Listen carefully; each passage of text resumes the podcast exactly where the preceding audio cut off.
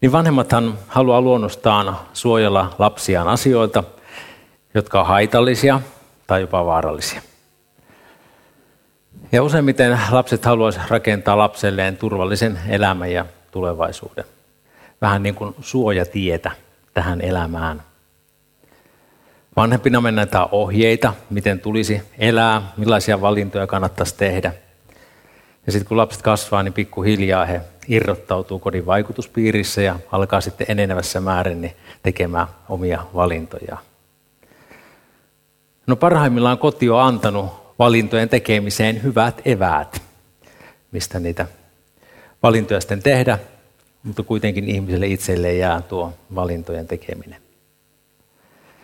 Vanhemman ja lapsen suhde jollain tavalla myös kuvastaa Jumalan tahtoa suhteessa meihin ihmisiin. Hän haluaa varjella meidät yhteydessään ja hän haluaa varjella meidät pahasta. Ja hän on antanut meille ohjeet suojatusta tiestä, jotta sitä kuljettaisiin. No useinhan on niin kuitenkin, että me poiketaan siltä suojatulta tieltä pois. Ja se takaisin palaaminen tarkoittaa peruuttamista tai sitten kääntymistä, jota Raamattu kutsuu parannukseksi. Parannus on etuoikeus ja se on mahdollisuus. Vaikka se parannus sanana herkästi kalskahtaa korvaan. Parempi ilmaisu parannukselle olisikin käyttää kääntymistä tai mielenmuutosta. Mutta joka tapauksessa niin se nyt on monessa raamatun käännöksessä meille käännetty. No Jumala on tehnyt ja tekee työtä saadakseen elää luotunsa kanssa, elävässä ja vuorovaikutteisessa yhteydessä. Eli vielä parannuksessa ihmisen asema ja suhde Jumalaan, niin se eheytetään. Ja kaikki se tapahtuu Jumalan aloitteesta, hänen voimastaan, kuitenkin ihmisen suostumuksella. Suhteen palautuminen, se on kuin herääminen kuolleista. Ensimmäisellä kerralla mä itse keskityin niin sanottuun kääntymysparannukseen, jossa tilanne on se, että ihminen on ollut kuolleessa tilassa suhteessa Jumalaan. Ja Jeesuksen kautta sitten se suhde herätetään henkiin Jumalan voimasta. Samoin kuin tuhlaaja pojan isä mainitsi vanhemmalle veljelle. Mutta piti hän nyt riemuita ja iloita, sillä tämä sinun veljesi oli kuollut ja virkosi eloon, hän oli kadonnut ja on jälleen löytynyt. Johannes kuvaa evankeliumissaan tuota henkiin heräämistä, sen suhteen palautumista seuraavin sanoin.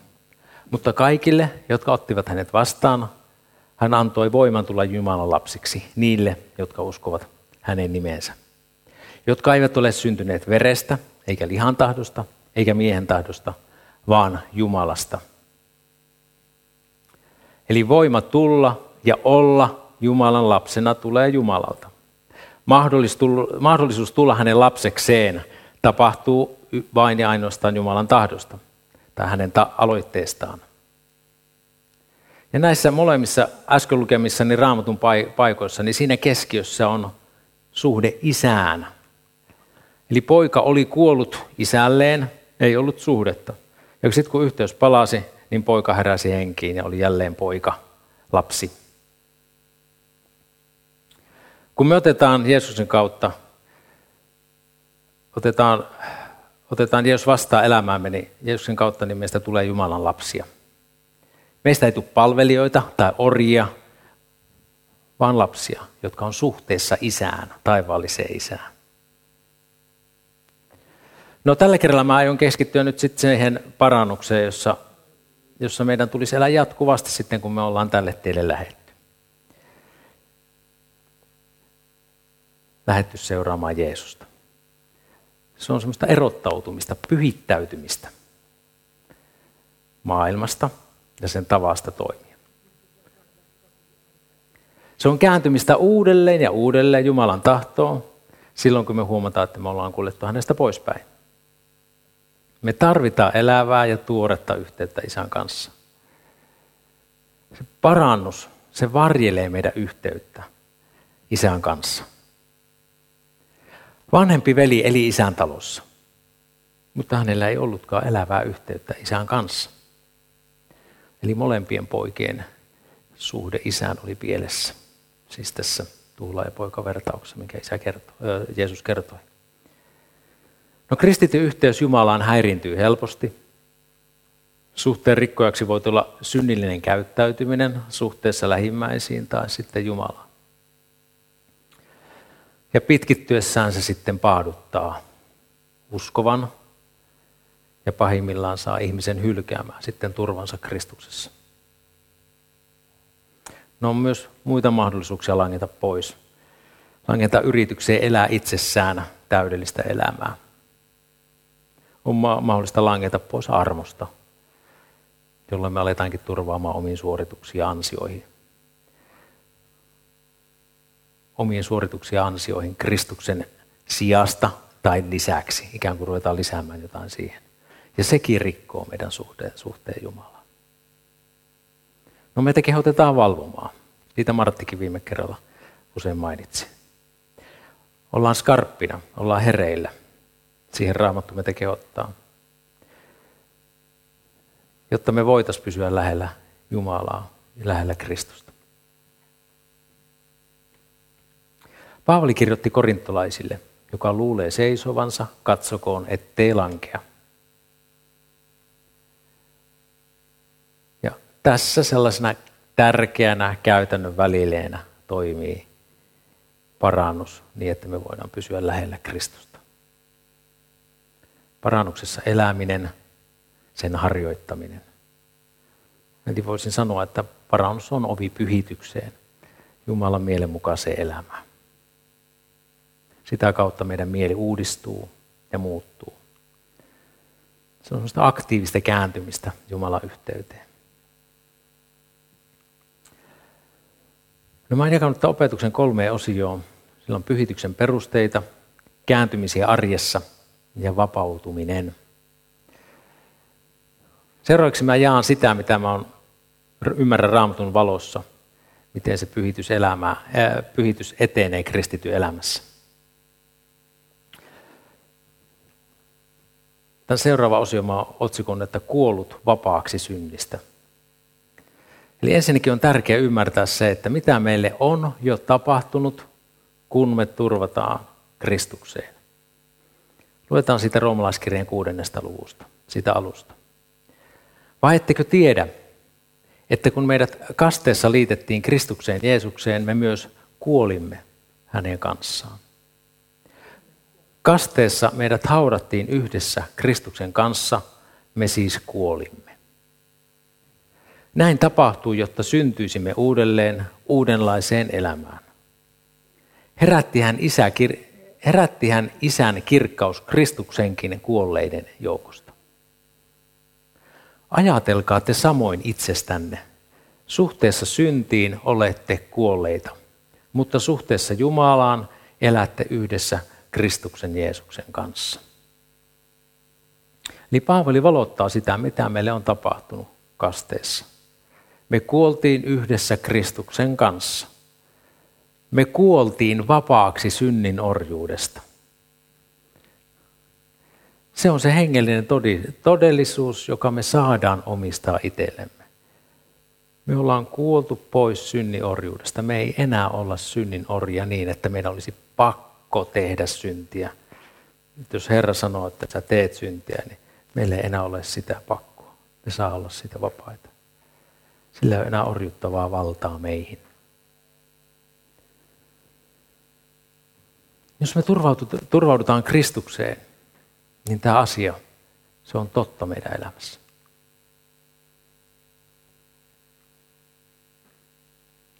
Eli mut on vapautettu synnin orjuudesta suhteeseen ja yhteyteen Jumalan kanssa. No sitten me ollaan myös kuoltu vapaaksi laista – Eli samalla me ollaan kuoltu myös vapaaksi lain orjuuttavasta vaikutuksesta. Eli meidän ei enää tarvitse täyttää lakia, että me pelastuttaisiin. Koska lakia täyttämällä ihminen ei voi pelastua. Paavali kirjoittaa tästä.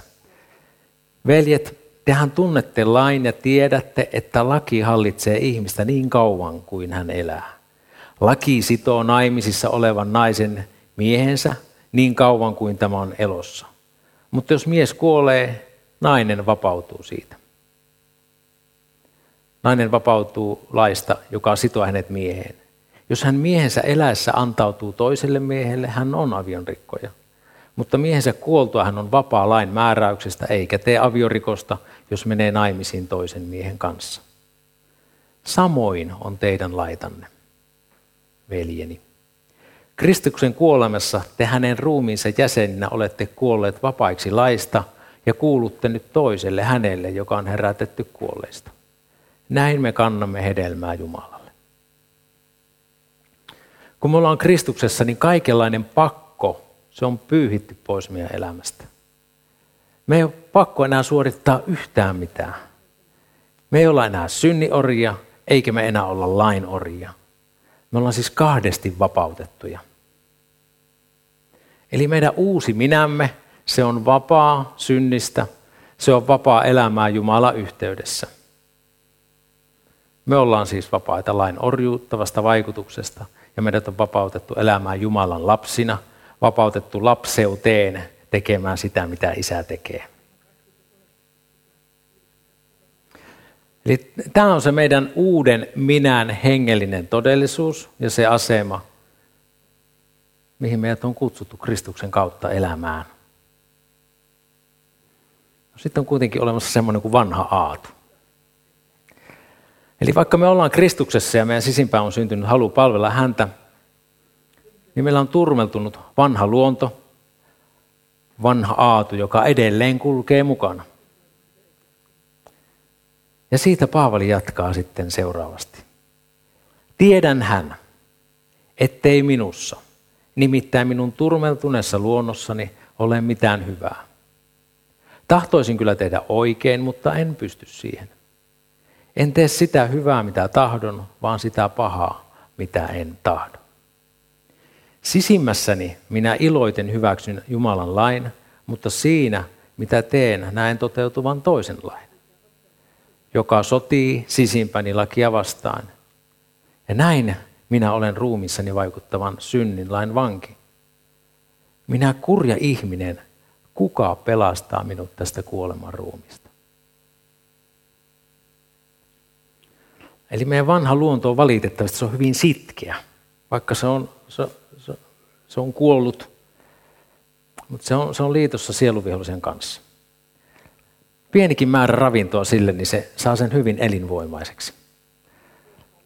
Ja vaikuttaa vähän siltä, että se niin repii ravintonsa jostakin vaikka väkisin. Ainakin silloin, jolle me ei olla annettu, silloin, jolle me olla ravittu tätä meitä, meidän uutta minää, meidän henkeämme.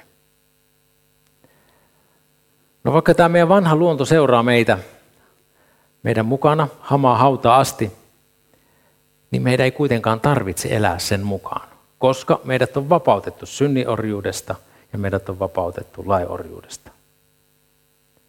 Me saadaan elää hengen vaikuttamaan ja voimaannuttamaan elämää. Te ette kuitenkaan elä oman luontonne, vaan henkenne alaisina – jos kerran Jumalan henki asuu teissä. Mutta se, jolla ei ole Kristuksen henkeä, ei ole hänen omansa.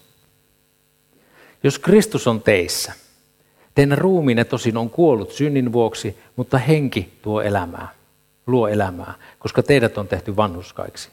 Jos siis teissä asuu Jumalan henki, hänen, joka herätti Jeesuksen kuolleista, niin hän, joka herätti Kristuksen kuolleista, on tekevä eläväksi myös teidän kuolevaiset ruumiinne teissä asuvan henkensä voimalla.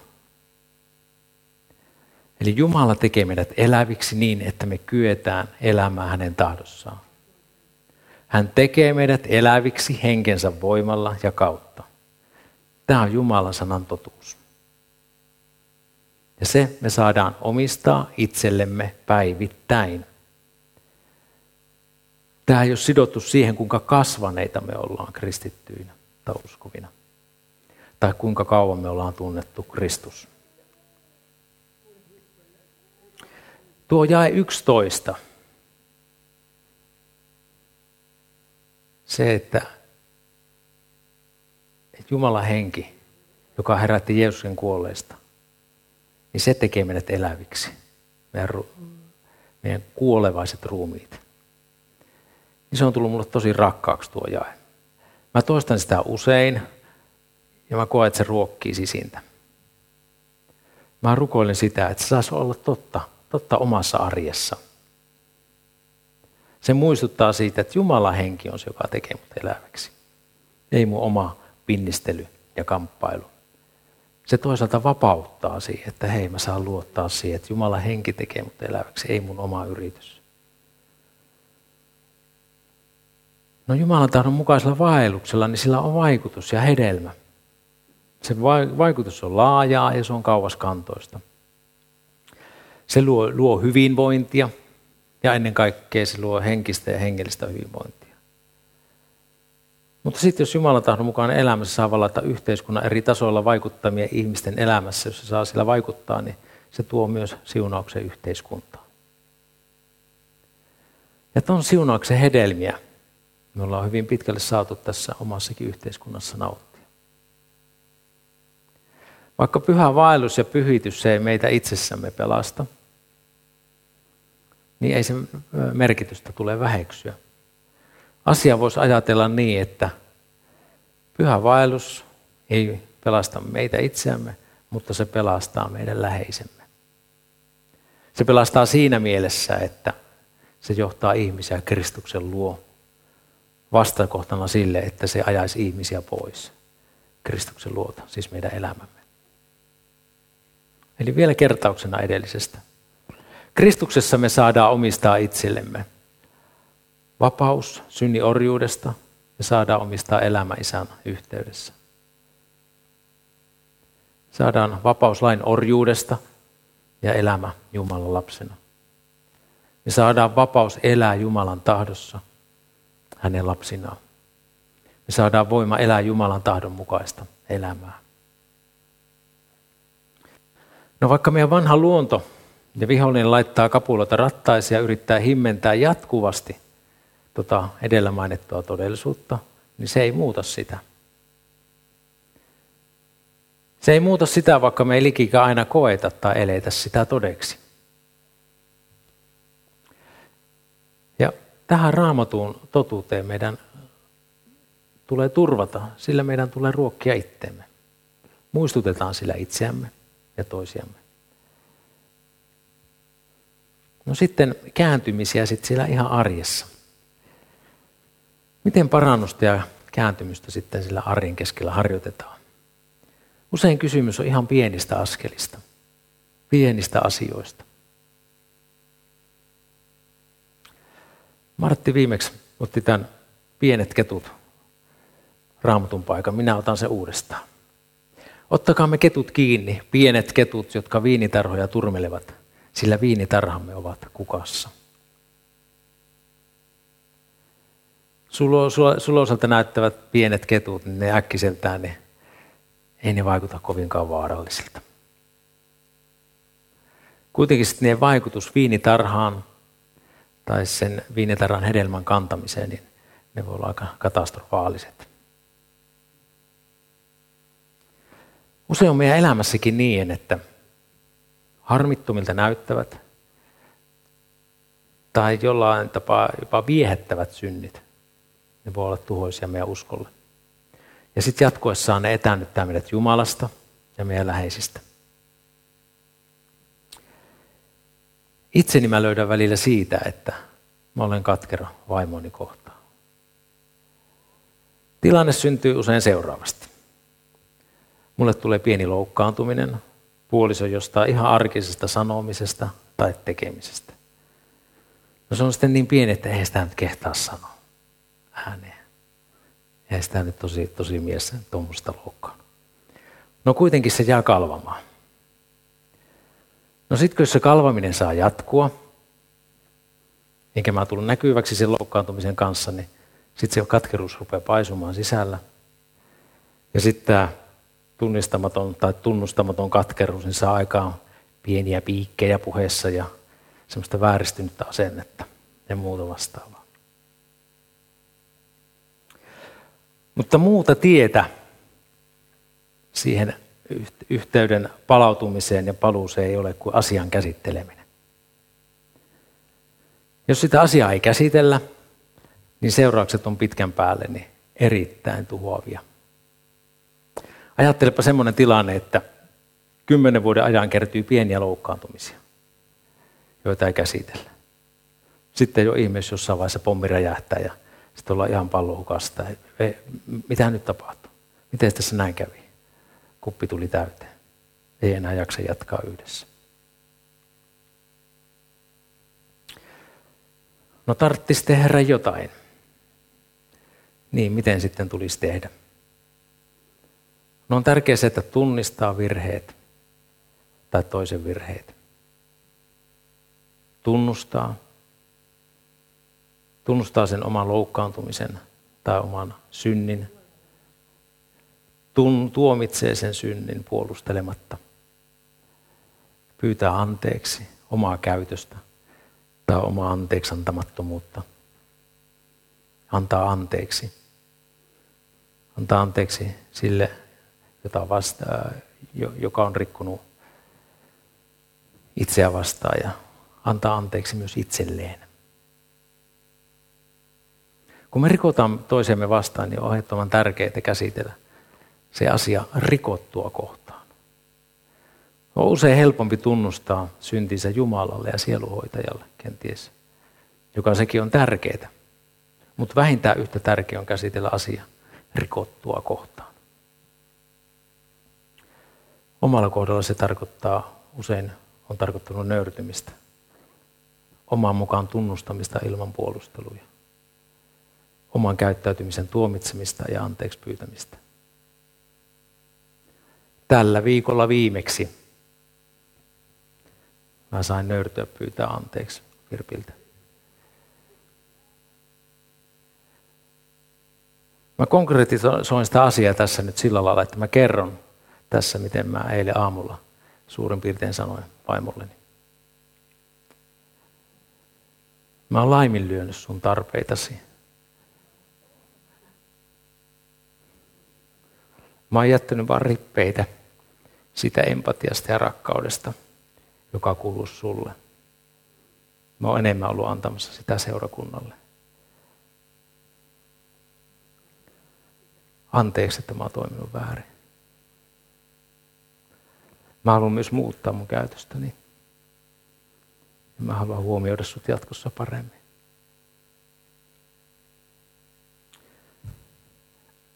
Mä, mä tiedostin tuon asian keskiviikkona yhdessä sieluhoitokeskustelussa. Se tuli jotenkin niin todelliseksi ja se tuotti mulle häpeää ja se tuotti syyllisyyttä. Mutta kuitenkin niin parhaimmillaan nuo tunteet, niin ne on hyödyllisiä – ja ne herättää toimii oikein, oikeaan suuntaan. Sanohan raamattu, että Jumalan mielenmukainen murhe saa aikaan parannuksen.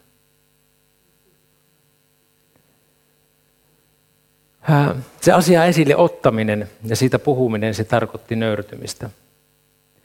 Noista tunnoista huolimatta niin se asian käsittely oli tuiki tarpeellinen.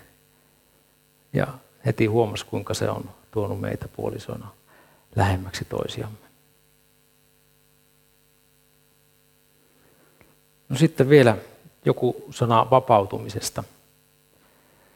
Eli entä jos on edelleen sellaisia syntitottumuksia, riippuvuuksia, joiden kanssa ihan tosissaan kamppailee. Eli on sellaisia asioita, jotka jatkuvasti sitoo meitä ja tekee elämän raskaaksi niin meille itsellemme kuin meidän läheisillemme. Niin on tärkeää pysähtyä ihan rauhassa. On sellaisia asioita, joihin me omilla valinnoilla voidaan helpostikin vaikuttaa, tai helposti ja helposti, helpommin vaikuttaa. Mutta on myös asioita, jotka tuntuu meille itsellemme ihan täysin ylivoimaisilta.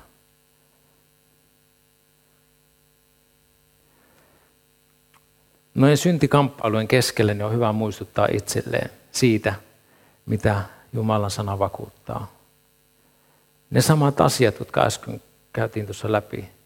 Eli Jeesuksen omana, Jeesuksen ansion turvaavana, mulla on seuraava asema Jumala edessä. ja hengellisessä todellisuudessa.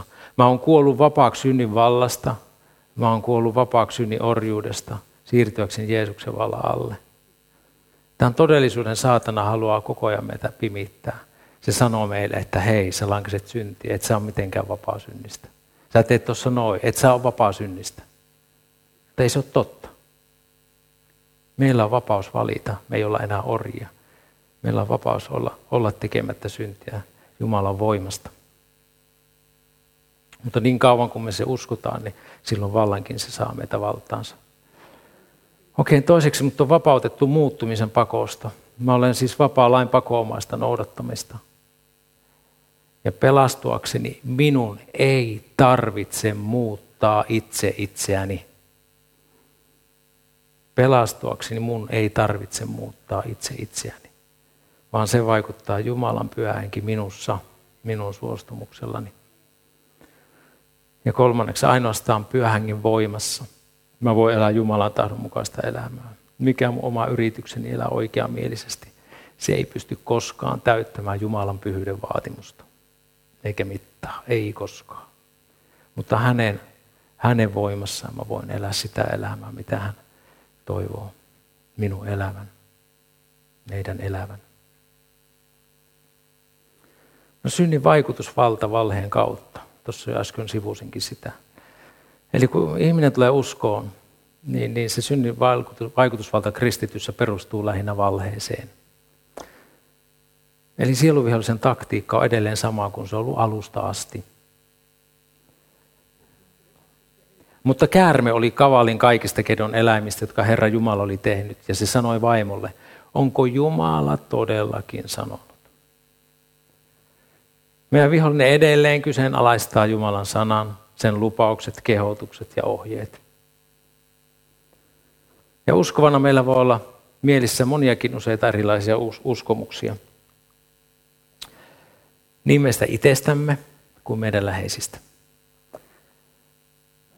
Ne uskomukset, ne on kuin mielen linnake, jotka seisovat meidän itsemme ja Jumalan lupausten välissä. Mä esimerkkinä nostan oman mielen linnakkeen valheen, jonka mä olin nielassu koukkuineen päivineen. Ja se oli todella syvällä. Mä sanoitan sen nyt tässä seuraavasti. Jos Jumala todella tietäisi, millainen mä olen, hän hylkäisi minut.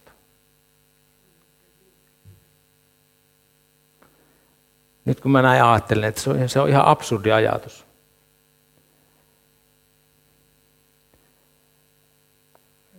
ensinnäkin siitä, siinä mielessä Jumalahan jo tietää minusta ihan tasan tarkalleen kaiken. Mutta kuitenkin niin tuo edellä mainittu valhe, niin se sai mut vuosikymmeniä epäilee Jumalan rakkautta itseäni kohtaan. Mä olin lapsuuden kodin kasvatuksessa suhteessa isääni, niin mä olin opa omaksunut sellaisen valheen siitä, että Jumalan rakkauskin se on ehdollista – ei kukaan ihminen koskaan ollut minulle suoraan niin sanonut. Mutta mun omassa sisimmässäni mulle tuli tästä valheesta sellainen uskomus. Mä uskoin sen. Semmoinen mielen linnake, joka oli noussut mun elämässä Jumalan tuntemusta, Jumalan tuntemista, Jumalan lupausta, Jumalan rakkautta vastaan. Mä suoritin uskoani Mä koitin ansaita Jumalan mielisuosiota teoillani oikein elämisellä. Voitte arvata, mitä sellaista elämästä tulee. Laajalaisuutta, kireyttä, oikeassa olemisen vaatimusta, rakkaudettomuutta, toisia kohtaa, ennen kaikkea itteensä kohtaan.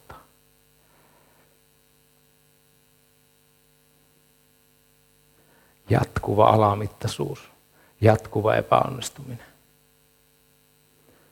Mun elämästäni ei ollut Jeesuksen sanat kaukana. Varas ei tule muuta kuin varastamaan ja tappamaan ja tuhoamaan. Vihollinen halusi varastaa mun elämäni yltäkylläisyyden.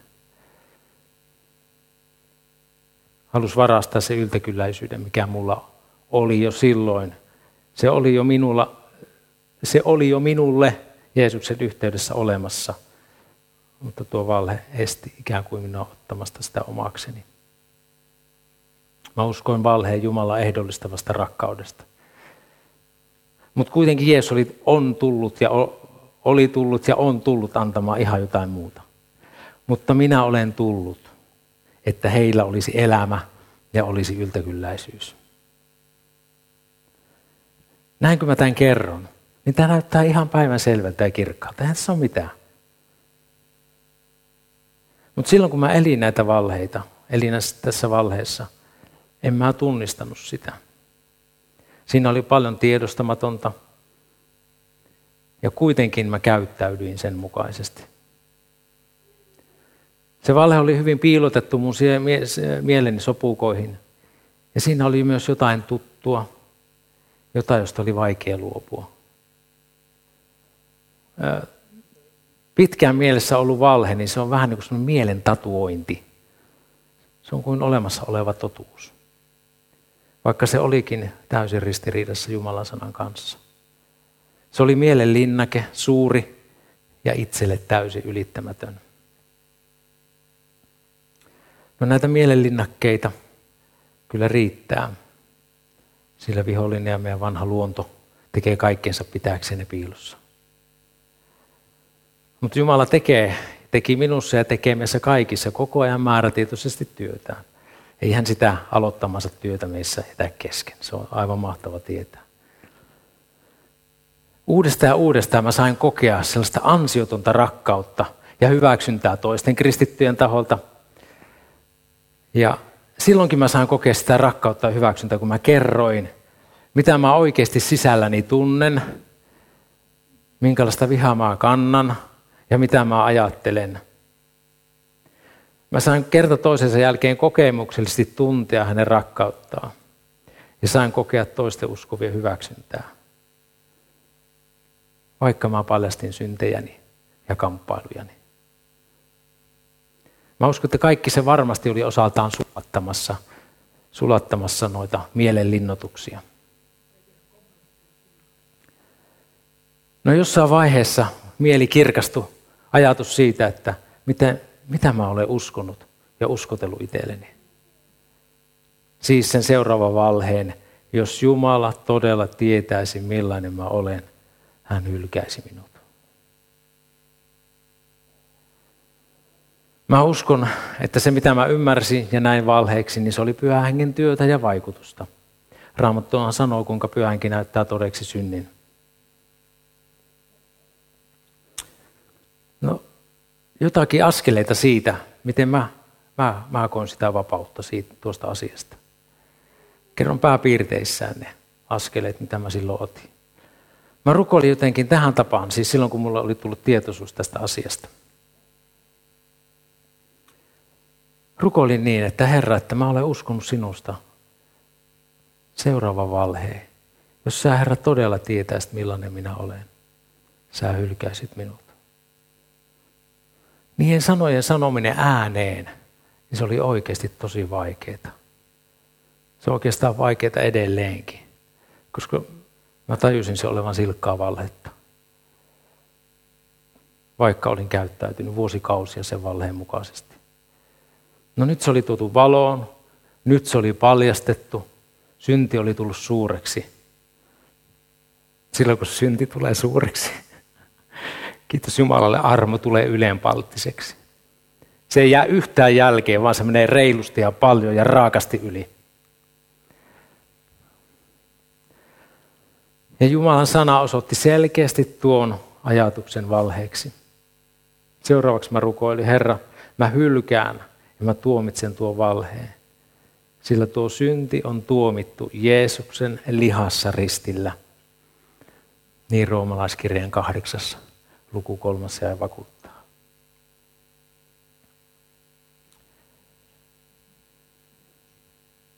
Herra, mä tahdon ottaa vastaan sun totuutesi. Se oli mun rukous kanssa. Sanahan sanoo, että mutta Jumala osoittaa rakkautensa meitä kohtaan siinä, että Kristus, kun me vielä oltiin syntisiä, kuoli meidän edestämme. Herra, anna syntini anteeksi. Anteeksi, että mä oon uskonut tuon valheen sinusta. Kiitos, että mä saan uskoa syntini anteeksi Jeesuksen nimessä ja veressä. Kiitos, että mä saan olla vapaa ja kiitos, että mä saan luottaa sun vereesi ja täytettyyn työhön.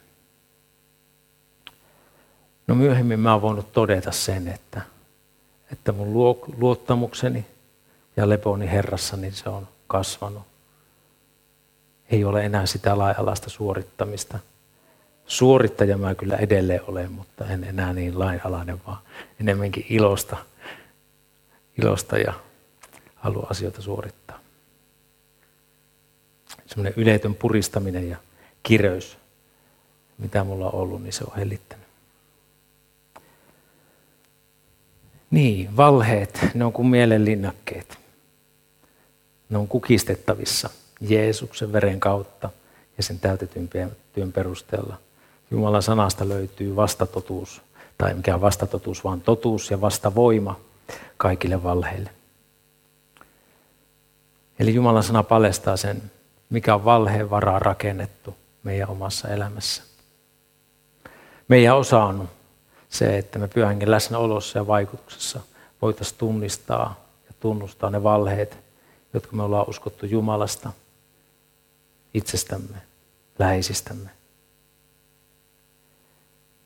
Tässä on usein hyvänä apuna ja tukena toinen, toisia uskovia, joiden kanssa voi peilata omia ajatuksiaan. On tärkeää, että me ollaan toisillemme aitoja peilejä. Silloinkin, kun on aika sanoa, että hei, tuo ei ole oikein sun elämässä. Useinhan on niin, että me vaietaan. Tai ainakin oma kokemus on se, että on tosi vaikea sanoa toiselle, jos näkee vähän niin selkeästi toisen elämästä, hei, että toi sopusodossa sanan kanssa. Mutta silloin, jos koskaan olisi tärkeää sanoa, että hei, mä, mä, mä ymmärrän tämän asian näin. Mitä sä siitä ajattelet, miten sä koet sen.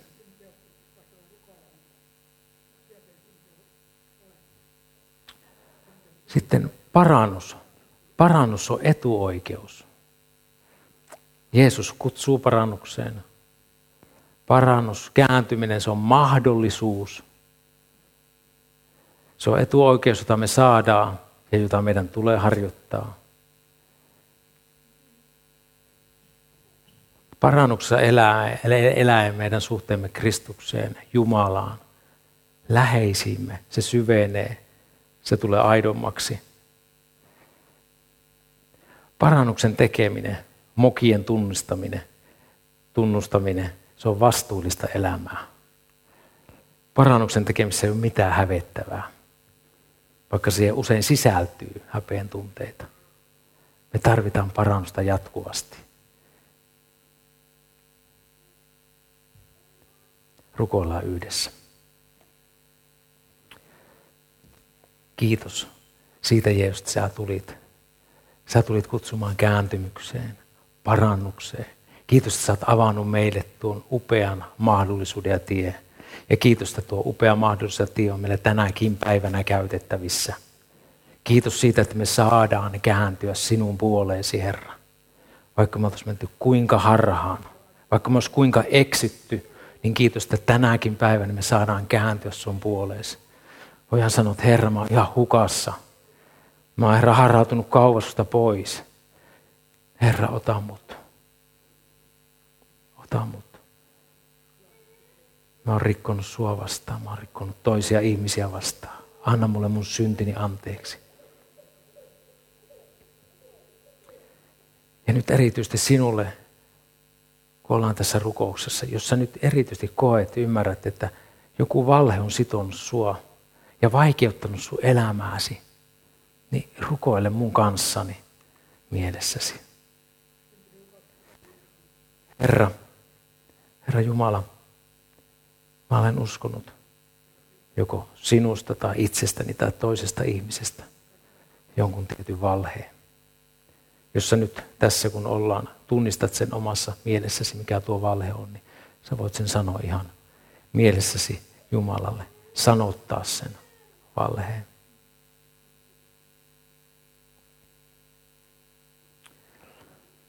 Herra, mä haluan hyljätä ja mä haluan tuomita tuo valheen. Sillä tuo synti, se on tuomittu Jeesuksen lihassa ristillä. Herra, mä tahdon ottaa vastaan sun totuutesi. Herra, anna mulle mun syntini anteeksi. Anteeksi, että mä uskon tuo valheen. Ja kiitos, että mä saan uskoa syntini anteeksi, Jeesus sun nimessä ja veressä. Kiitos siitä, Jeesus, että mä saan olla vapaa sen kautta, mitä oot tehnyt. Herra, mä turvaan sinun veresi ja sun täytettyyn työsi. Kiitos, että kuulet Jeesus tämän rukouksia vastaat siihen. Amen.